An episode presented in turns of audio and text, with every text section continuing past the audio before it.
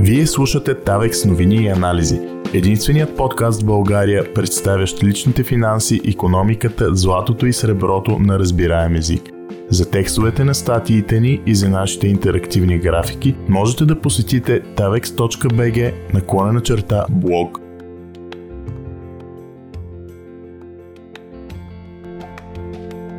Еврото се срина отново, а Германия очаква рецесия плюс инфлация. Слабостта на единната валута продължава да се наблюдава. Да видим на какво се дължи това и колко може да пада еврото. От Даниел Василев Еврото се срина до ново дъно спрямо долара в началото на седмицата. Към момента на запис 1 евро струва 1 долар, но в понеделник то поевтиня до 0.9906 долара за евро, което е най-низката му стойност от ноември 2002 година, т.е. от малко след създаването му. Така еврото продължава да е ефтино. Преди месец то регистрира предишния си сериозен спад под долара, когато на 14 юли се търгуваше при цена от 0.992 долара за евро. Тя беше предишната рекордно ниска оценка, но очевидно вече сме я надхвърлили.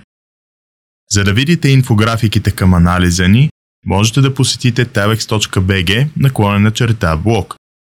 Линк към статията ще намерите и в описанието на подкаста. Не забравяйте да се абонирате за него в удобната за вас платформа, за да не пропускате нашите нови коментари. Обесценяването на еврото не е добра новина за потребителите в еврозоната, но и за страни като България, Румъния и Сърбия. Първата е във валутен борт, което означава, че у нас левът и еврото се обменят по фиксиран курс. Така спадът на покупателната способност на единната валута се отразява върху цените в страната. Румъния и Сърбия, макар да имат плаващи валути, поддържат почти постоянен курс на леята 4,9 леи за евро през последните дни и на сръбския динар около 117,5 динара за евро. Реално и в двете страни ефтиното евро въздейства негативно върху покупателната способност. Това въжи особено за вносните стоки, деноминирани в долари на световните пазари. Сред тях е петролът. Цената на бенчмарковия сорт Brent спадна до 91,7 долара за барел в средата на август, най-низката стоеност от края на октомври миналата година, но през последната седмица се върна към растеж. Към момента на запис петрол сорт Brent се търгува за 97,4 долара за барел, което е поскъпване от 6,5% спрямо предишното му дъно. На какво се дължи спадащото евро? Няма една причина за обесценяването на еврото. Промените в една валутна двойка като евро-долар нерядко са следствие от ценови динамики и в двете нейни участнички. Да видим някои от по-важните фактори, които се отразяват върху единната валута. Най-голямата економика в Европа се готви за рецесия и инфлация.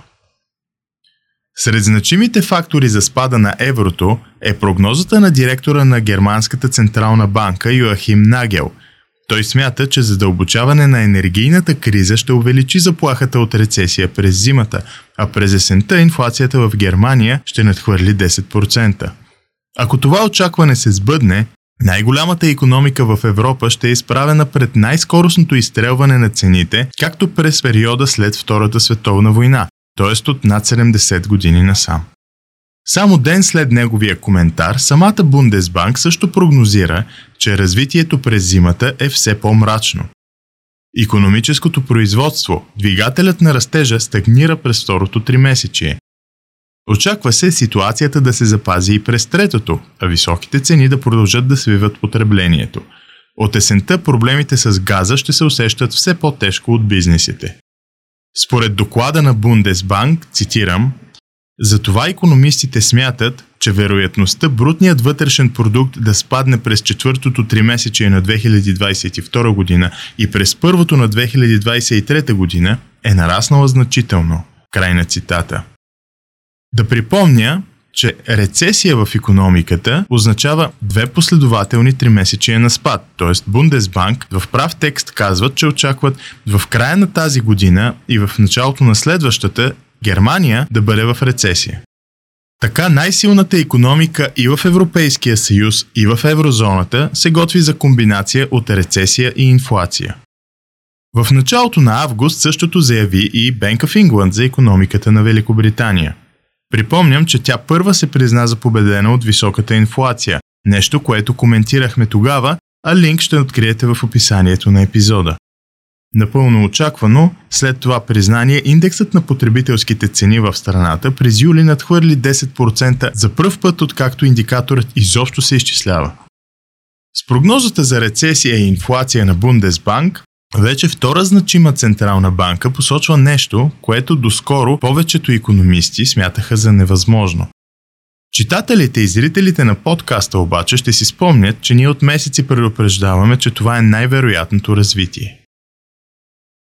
Доларът се върна към растеж.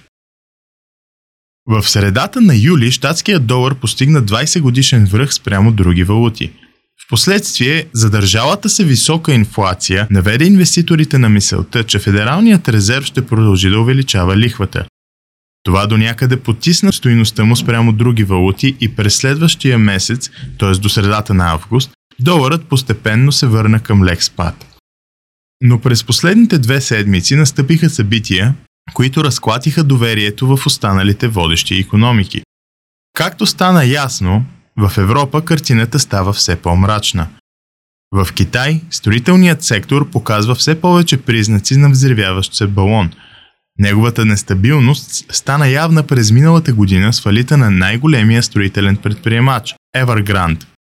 След него фалира и друг предприемач – Fantasia Holdings – освен проблемите пред недвижимите имоти, економиката на страната като цяло е изправена пред забавене, включително и заради продължаващите затваряния. За да съживи в кавички економиката, Народната банка на Китай понижи основния лихвен процент по едногодишните кредити с 5 базисни пункта до 3,6% и с 15 базисни пункта по 5 годишните кредити до 4,3%. Това едва ли ще постигне нужните резултати. Свиването на лихвата води до изкуствен растеж в кавички, последван от економическа криза. Но малките стъпки показват, че институцията се опитва да лавира между растежа от една страна и покачващата се инфлация в друга. Те разкриват слабостта на Китай в момента. За състоянието на японската економика е достатъчно да кажем, че властите обмислят кампания за увеличаване на консумацията на алкохол като средство за стимул на економиката. От началото на август иената изгуби над 4% спрямо долара. Глобалните проблеми тласнаха инвеститорите към долара. По-настоящем той е най-малко мръсната дреха в коша за пране. В резултат на това, през последните две седмици той постигна нов 20 годишен пик. Но дали не получи твърде силен тласък? Надценен ли е щатският долар? Интензивните покупки на долара го тласнаха до състояние, което в финансите се нарича overbought. Има твърде много покупки и цената на актива, в случая на щатската валута, е по-висока, отколкото би трябвало да е, т.е. той е надценен. Обикновено дали един инструмент е подценен или надценен се вижда от индикатора индекс на относителната сила, на английски Relative Strength Index. Представен като скала от 0 до 100, той показва темпа на промяна на цената. Обикновено се приема, че когато индексът на относителната сила надхвърли 70, активът е overbought и наценен. Под 30 е oversold и подценен.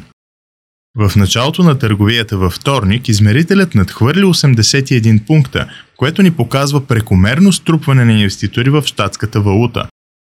Затова можем да очакваме доларовият индекс да започне да слиза от върховете си. Историческите данни показват същото. Когато индексът на относителната сила на доларовия индекс достигне 70, през последните 5 години стоиността му търпи корекция надолу.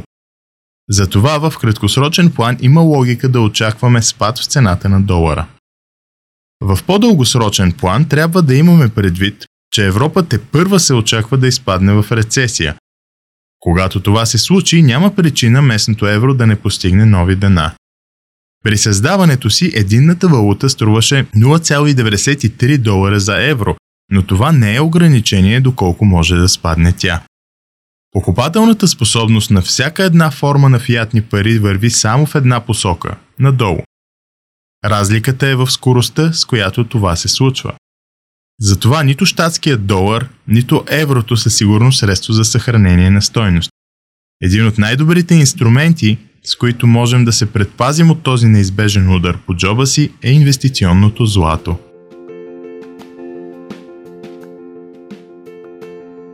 Текстът на статията, както и интерактивните инфографики към нея са достъпни на davex.bg наклонена черта блог.